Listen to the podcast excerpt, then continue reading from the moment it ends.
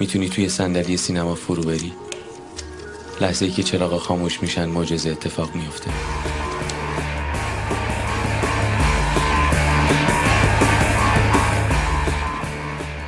ویروس اصغر فرهادی حداقل تا 2-3 سال، یعنی تا سال 91-92 به شدت فراگیر بود تو سینما ایران. اینکه مثلا درباره علی و جدای نادر و سیمین میریزیم تو همزن، خب هم میزنیم یه چیزی ازش در میاریم. این یه نوع از ویروسیه که از فرهادی گرفته سینما ایران. یه ویروس دیگه ویروس پایان بازه. آقا خداوکیلی سرویس کردن ما رو تو سینما ایران. حضرت عباسی بلد نیست پایانشو ببنده. بابا پایان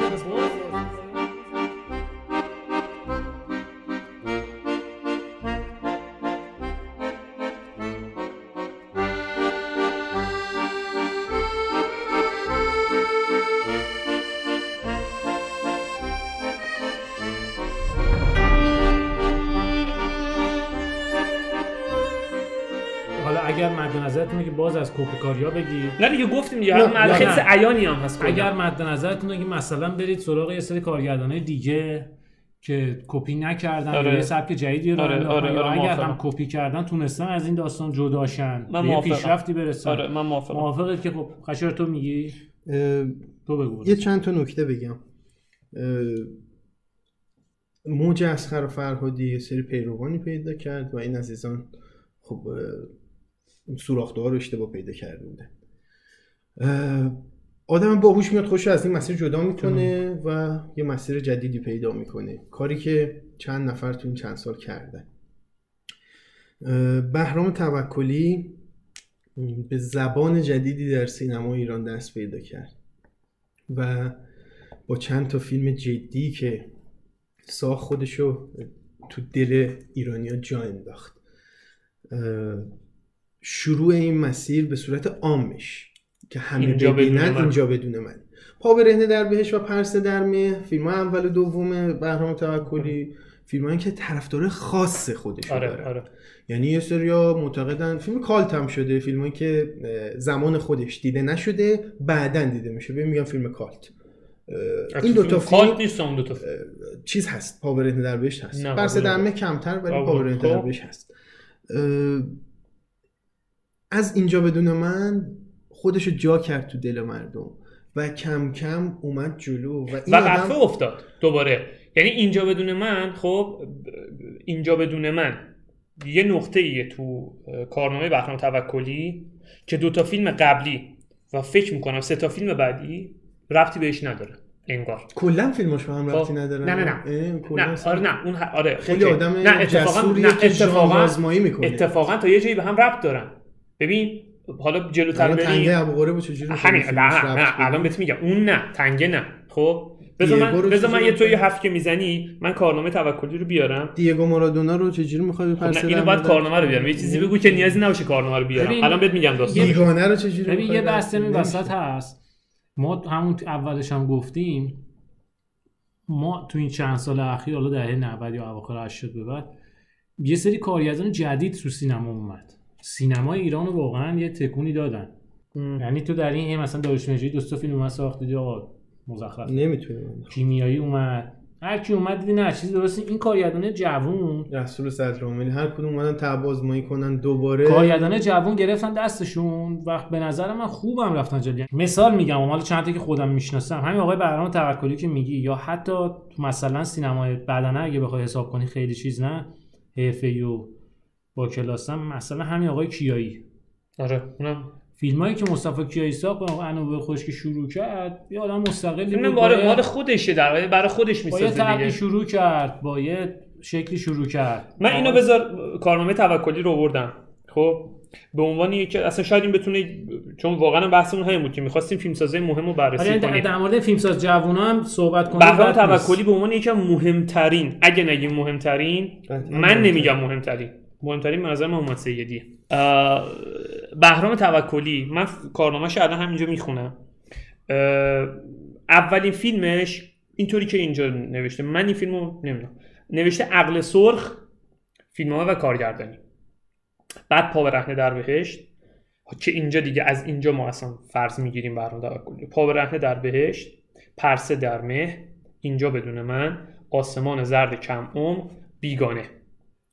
تا اینجا ببین، اینجا بدون من یه فیلمیه که بیرون از این فیلمایی که گفتم تا اینجا قرار میگیره، یعنی این 5 تا فیلم. از چه نظر؟ از این نظر که داستانی رو داره روایت میکنه که مامان بابای من میبینن. من با مادرم یک بار از 3 باری که اینجا بدون من رو دیدم، من یه بارشو با مادرم تو خونه دیدم خب، و مادرم خیلی هم خوشش اومد. ولی پرسه در مه رو با مادرم دیدم، مادرم با من نفهمید اصلا چی گفت. پس این بحث ارتباط و یعنی اون مفهومی که مد نظره. همه این فیلمایی که گفتی تا این نقطه دغدغه اصلی بهرام توکلی بود، آدمایی که یه مشکل روانی خاصی دارن، آدمای جنون زده به عبارتی، آدمایی که یه گیر روانی دارن. ولی اینجا بدون من غلظتش تو این زمینه خیلی کمه. خب پاور رهن اوتیسم داره. نه ببین اونم باز درگیره، این ببین روایتو درگیر نمیکنه. دارم دروغ میگم، دارم میرم شیره کش خونه، معتاد شدم، میخوام برم جرم و جنایت کنم. مگه نمیدونی مامان من لای مجله فیلمام یه مسلسل قایم میکردم، باش آدم میکشتم تا صبح، بعد دم صبح دوباره برمیگشتم شیره کش خونه، بعد برای اینکه کسی نشناستم سیبیل مصنوعی میذاشتم. مامان این سیبیل مصنوعی من کوش.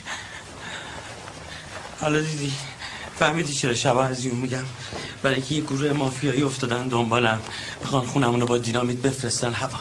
عوضش وقتی مردیم برای اینکه حوصلمون سر نره، از 20 خواستگارت بگو هر کدومشون چقدر واسه زناشون ارث گذاشتن تو دهاتای کردستان. یه چیزی بهت بگم مامان، آدم بمیره بهتر از اینه که خل باشه ولی فکر کنه ساله. کل روایت راجع به این درون‌گرایی این آدمه. نه میخوام اینو بگم. ببین پرسه در مه، خب شهاب حسینی پرسه در مه یه آدمیه که تقریبا مجنونه. خب و این آدم چون مجنونه، روایت دوچار جنونه. یعنی تو نمیتونی روایت رو بفهمی اگه جنونه رو درک نکنی. خب اینجا بدون من این نیست. تو میدونی این دختره اعتماد به نفس نداره. کل دنیا شدن اون چیزای عروسکای شیشه‌ای، باغ وحش شیشه‌ای. خب ولی روایت رو میفهمی، چون پارسا پیروزفره قابل درکه، چون صابر اوری که دیالوگش توی اون فیلم الان قرار اول هر اپیزود ما پخش بشه، چون صابر اوره قابل درکه، چون فاطمه معتمد آریا به عنوان یه مادری که میخواد دخترش رو نجات بده قابل درکه. ولی وقتی میای تو بیگانه همه دیوونن، آسمان زرد کم عمق همه دیوونن، روایت هم درگیر جنون میشه، اصلا نمیفهمی چه خبره. شاید بگیم عامه پسندترین فیلم بهرام توکلی تا اینجا میشه اینجا بدون من. حالا فرصت میخوام تا اونجای کارنامش بعد بیگانه خیلی جالبه. کسایی که بیگانه رو دیدن، بیگانه 3 تا بازیگر فکر کنم داشت. امیر جعفری بود و 4 تا امیر جعفری بود و مهناز افشار بود و پانتا بهرام یکی بود یادم نمیاد، فکر کنم 3 تا بودن دیگه. 4 تا بود. 4 تا هومن برق 90 مرحبا. خب من عاشق و مشوق داستان این 4 تا بودن. خب این بیگانه رو اگه یادشون باشه، حالا کسایی که دارن ما رو میشنون، سال 92 بوده. سال 93 فیلم بهرام توکلی، فیلم بعدیش چیه؟ من دیگو مارادونا هستم. چه ربطی داره؟ یعنی من اگه کسی بهرام توکلی رو نشناسه بیاد من دیگو مارادونا رو ببینه خب و بیگانه رو هم ببینه، 1% هم احتمال نمیده که این کارگردانش یکی باشه این دو تا فیلم. نه خیر، من معذرت میخوام، ببخشید معذرت میخوام. مسخره داری میکنی ما رو الان؟ خال خودشون پشت تلفن نگفتیم پاشو بیا تمام کنیم مسخره بازی رو؟ اومدم حرف بزنم تمامش کنم، بعد یه جوری با آدم رفتار میکنی انگار خودتون گفتیم بیام. این چه رایتاریه ماما؟ این عمه‌هاش بلبل میکنه. چطور شده؟ من فکر کردم مهشید اومده اینجا پناهنده شه، نگو دعوتنامه داشته. من بهش نگفتم بیا، فقط گفتم تمومش کن. یعنی شما بهش گفتی نیا؟ میگم نگفتم بیا. مهشید خانم پیش خودش خیال کرده تمومش کن، یعنی بیا تمومش کن. لطفاً همگی خوب حرفای منو گوش کنین قبل از اینکه دوباره کاسه کوزه‌ها رو بشکنین سر من. سلام. اینجا چیکار می‌کنی؟ مهشید اومده حرف بزنه. نه. دوست داشتی سرم بشکنه؟ به داداشتون سلام منو برسونید، بگید ببخشید من اون لحظه که شما سنگ گذارید من زیر پنجره نبودم. چطوری میکنم؟ تو چرا از همه طلبکاری دختر؟ پیما اومده خونه میگه زدم سر بابک و سنگ شیکوندم. من اومدم اینجا از همتون معذرت خواهی میکنم، یکی نیست بگه آقا سرش نشکسته. بر اینکه تو نپرسیدی سر بابک خوبه یا نه. گفتی بابک خوبه، گفتم نه حالش خوش نیست بچه‌ها. من نگفتم سرش. نگفتی. نگفتی. حالا مگه آدم سرش از تنش کجاست؟ الان برای چی داری شلوغ می‌کنی؟ بچه‌م داره صدا می‌کنه. خانم بفرستین بیرون دولت تو شبش بیرون. مادر من به من داره میگه که چرا سرتو نشکسته؟ غلطی می‌کنی. نه من الان سرام بردارم بزنم اینجا. خوشحال میشه. اینقدر مگه میشه یه آدم پر رو باشه؟ تو بابا همین بدبختی‌ها سر من آوردی. بعد تو شدی بعدی. آقا زیر گوشم ول نکن دیگه. این بچه داره جیر میزنه، بابا آرومم دیگه، دورش نکنید، آرومم دیگه، اینقدر منو تهدیدم نکن، دیوونم کردی. ببین من داستان تو رو دزدیدم، خوب کاری کردم، نابودت کردم، خوب کاری کردم، یا همین الان آدرس اون جای کوفتی که توش میخوای خودتو بسوزونی یا بهم بده، یا اینکه خودتو بسوزون به درک، به درک. منم میشم قاتل، اصلا عذاب وجدان میگیرم، هر چی به درک.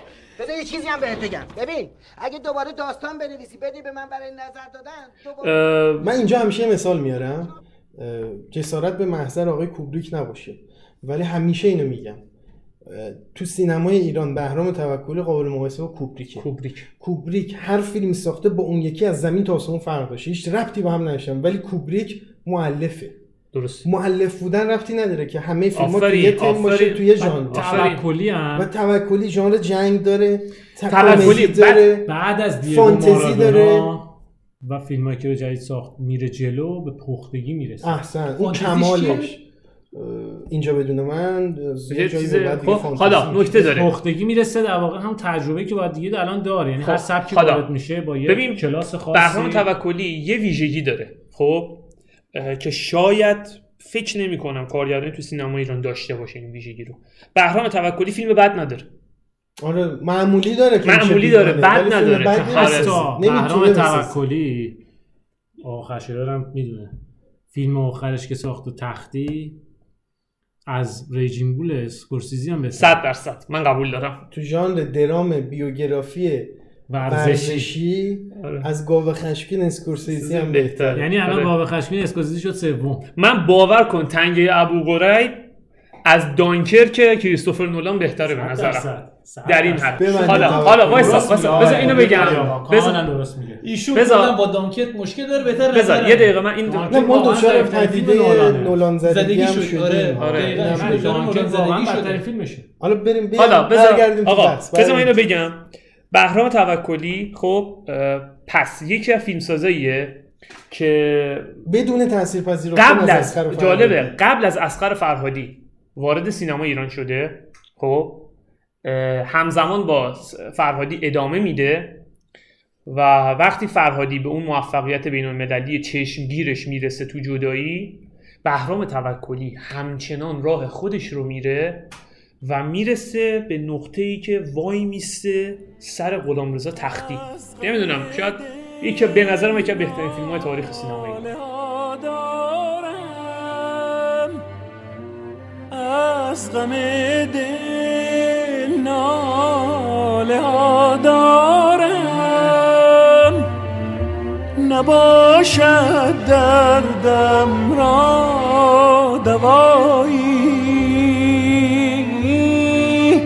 کجایی ای ساقی کجایی جامی که مرا دیوانه کنه با هستی خود بیگانه کنه.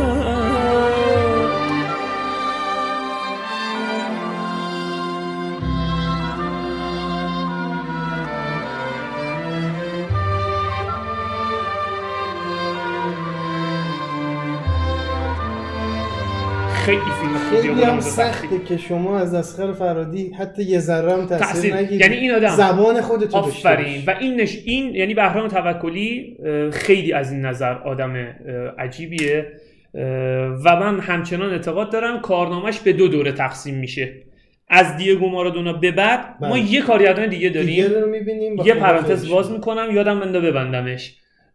من یه حالا باز اینم بگم، من یه ورکشاپی رو میرفتم پرانتز تو پرانتز باز شد. نه نه نه نه نه فرهاد آقا یه پرانتز یه پرانتز. من یه ورکشاپی میرفتم که هومن سیدی ورکشاپ کارگردانیش بود. توی اون ورکشاپ یه داستانی برام تعریف کرد، گفت من با بهرام توکلی هر از چنگایی با هم میشینیم یه کافه میشینیم حرف میزنیم سی میخوریم در مورد سینما صحبت میکنیم.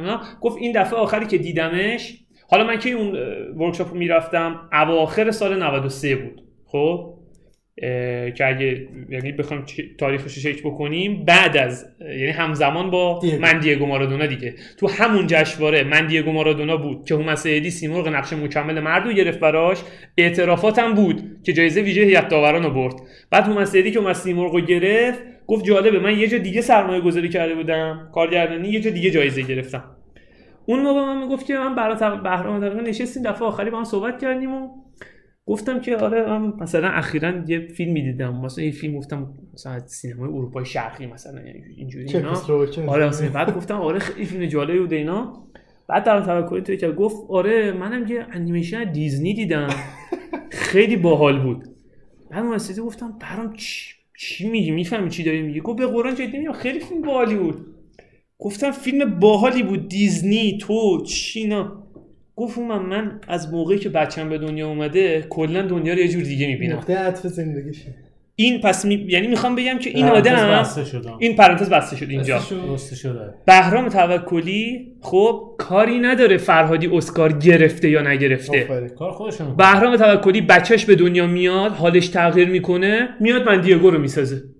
همین. تأثیر فرهادی تو سینمای توکلی چی بود؟ هیچی. خدا رو شکر هیچی. یعنی از اون دست کارگردانه که تو این نسل تو این ادامه بعد از اونجا درباره علی و جدایی کار خودش رو کرد. و الان بهرام توکلی به نظر من از اصغر فرهادی داره بهتر کار میکنه خیلی. خب الان موافقید که در مورد بهرام توکلی ببندیم؟ من مثلا میدونی از این همه بدبختی چجوری خلاص میشیم مامان؟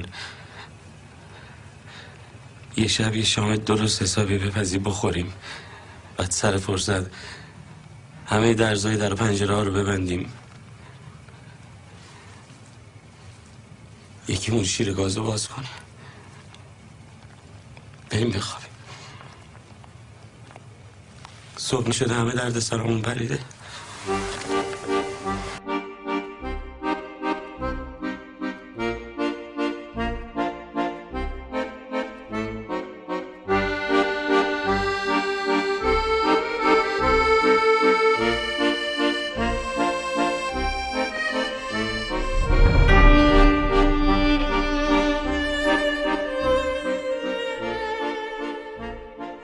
که ما رو شنیدید. پادکست باشگاه مرسنی رو در حال حاضر میتونید از طریق ناملیک، ساندکلاود و یا کانال تلگرام دنبال کنید.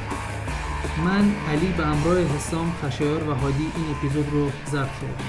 آهنگا و کلیپ‌های صوتی که شنیدید داخل توضیحات معرفی شدن و فایل و یا لینکشون رو داخل کانال تلگرام و سایت قرار میدیم. این اپیزود 4 باشگاه مرسنی بود. منتظر اپیزودهای بعدیمون باشید.